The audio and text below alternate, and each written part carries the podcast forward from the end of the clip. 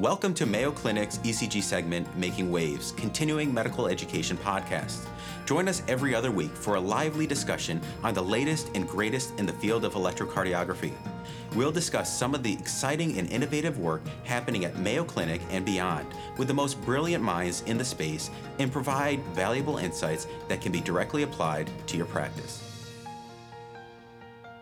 Welcome to Mayo Clinic's ECG segment, Making Waves. In this episode, we'll explore the future of ECG AI in cardiology.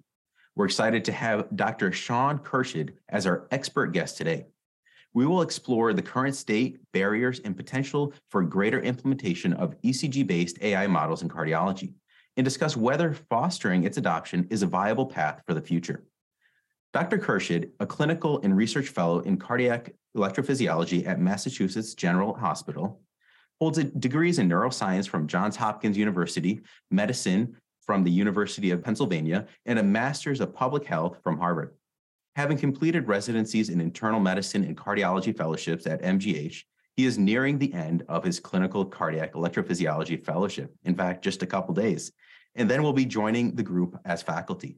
Dr. Khurshid's passion lies in improving outcomes for cardiac rhythm disorders focusing on innovative AI based approaches to assess disease risk and prioritize preventive interventions. His expertise spans statistical modeling, decision analysis, and clinical machine learning techniques, enriching the field with a diverse skill set. And so he's the perfect person to have for this discussion today. Dr. Khurshid, thank you for joining us. Thanks very much. It's a pleasure to be here. What I want to do is, you know, get people up to speed of like what does the current state of this whole field of AI and ECG in cardiology look like? So maybe we could start there as a baseline. Sure. You know, I think to sum it up in a single word, I would say it's promising. There has been a relative explosion of the last couple of years uh, of models utilizing artificial intelligence or AI to uncover latent information within the ECG, which, as you know, is a very uh, inexpensive, scalable, almost ubiquitous diagnostic test. And these AI models, in particular deep learning or neural network type approaches, have shown a remarkable ability to extract information from the ECG to do things that we didn't necessarily know could be done using traditional techniques. For example, models have been developed that can span a diverse number of potentially useful tasks, such as predicting who has who's having a heart attack, uh, estimating somebody's uh, structural cardiac structure using the ECG alone without any imaging, even predicting the incidence of future diseases such as atrial fibrillation, or even who's at risk of short-term mortality. You know, I say promising uh, because there's still a relative disconnect between what's coming out there versus what we're actually able to implement in practice and what we know works. So we summed it up. Current state is promising. It, you know, and, and we do see that we're kind of moving beyond this diagnostic ability, which we've known and continue to use, to now this predictive analytics and even risk prediction, and even giving us a clue of more of the structural heart, which, you know, some would argue some of the existing uh, models to even detect LVH are not great. And so now we're getting to more of a structural and the predictive aspect is really fascinating. I know that's a passion of yours. Now, where do you see as some of the, the main obstacles in implementing or, you know, hindering this adoption of AI into cardiology? Because you said it's promising, but what are those barriers? Uh, you know, I think it's a critical question. And the way I think about the barriers are kind of in two buckets. The first bucket is on the clinical implementation side. So, as clinicians, are we actually utilizing the tools?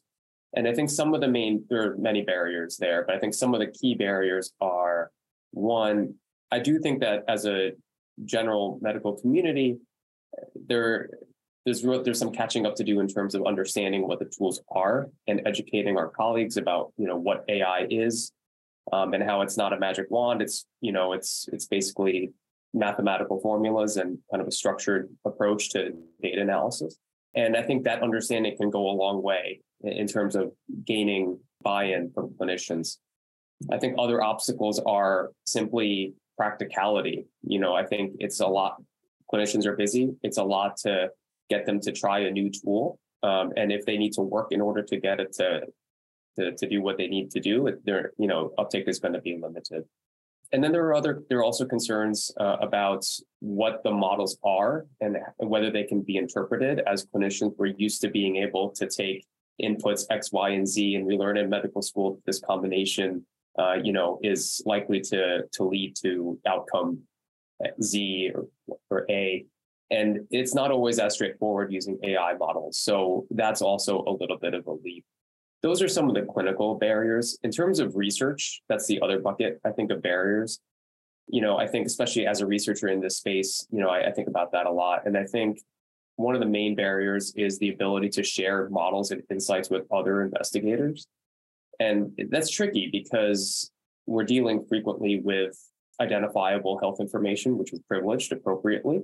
And we need to find better solutions for how to share insights with one another, because otherwise, different groups are siloed and trying to reinvent the wheel over and over again. And that makes sense. So the two buckets, both the clinical implementation and really teaching uh, our professionals and colleagues that there, there's more than a, a, black box or magic behind it, but there's actually, you know, some processes and these mathematical models that help come up with a prediction. And then also the research end, which, you know, there's also a lot of limitations. The you know how we're actually externally generalizing that and that comes with some of the data sharing that you brought up i mean where do you see as strategies that we can employ and to promote and facilitate broader implementation of these in the future and you know I, guess the other thing is you know how what factors should we consider when determining the feasibility and desirability of, of these models you know i think about that uh, as three kind of pillars and i think the first is credibility.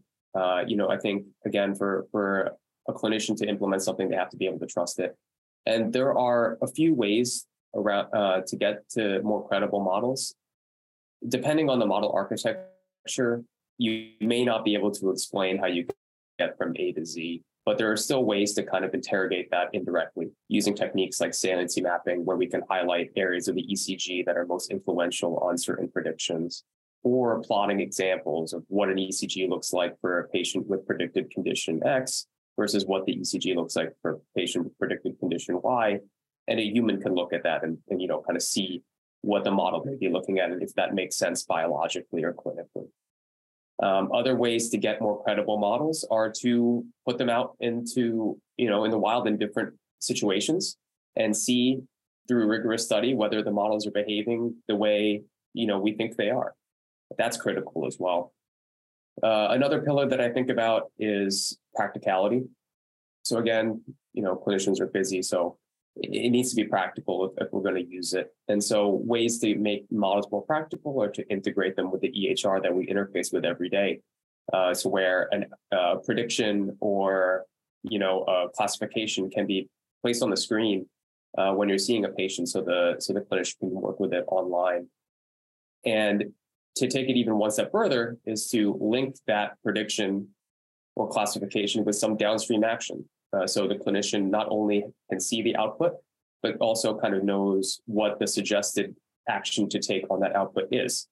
Uh, so they're real, you know, so we're really kind of putting it, uh, you know, taking as much burden off the clinician as possible in that situation. And then the last is proving clinical utility. You know, I think like any intervention in medicine, uh, we need to know it actually saves lives or improves outcomes that we think are important.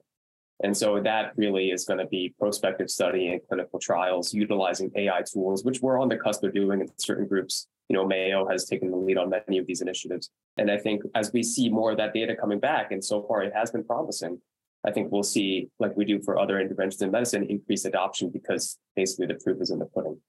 So those are the pillars, you know, and it's really fascinating because we think of all this and we get excited with the research on the discovery end, but there's a, a huge road from discovery to bedside and then proving outcomes. You only listed some of them, but I'm sure if we spent longer, you could, you know, think of more of like what does the UI look like, the user interface for putting out these interpretive statements or predictive statements, and how does that affect adoption? And so there's so much, but it, it's really fascinating how far we've come, but how far we still have to go to get these right, especially because we, we know these affect our patients.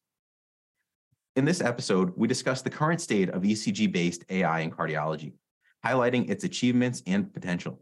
We explore barriers to its adoption, We also consider strategies to foster greater implementation, which includes the need for collaboration, addressing feasibility, usability, and desirability. And we heard of the pillars that Dr. Khurshid shared with us today. ECG based AI holds promise, and that was how he summed it up. The current state is promising, and it has the promise of improving patient outcomes, but overcoming challenges and engaging various stakeholders is crucial to realize its transformative impact on cardiology. On behalf of our team, we extend our gratitude to Dr. Khurshid for joining us today. We hope you'll join us again in the future. Thank you for joining us today. We invite you to share your thoughts and suggestions about the podcast at cveducation.mayo.edu. Be sure to subscribe to a Mayo Clinic Cardiovascular CME podcast on your favorite platform and tune in every other week to explore today's most pressing electrocardiography topics with your colleagues at Mayo Clinic.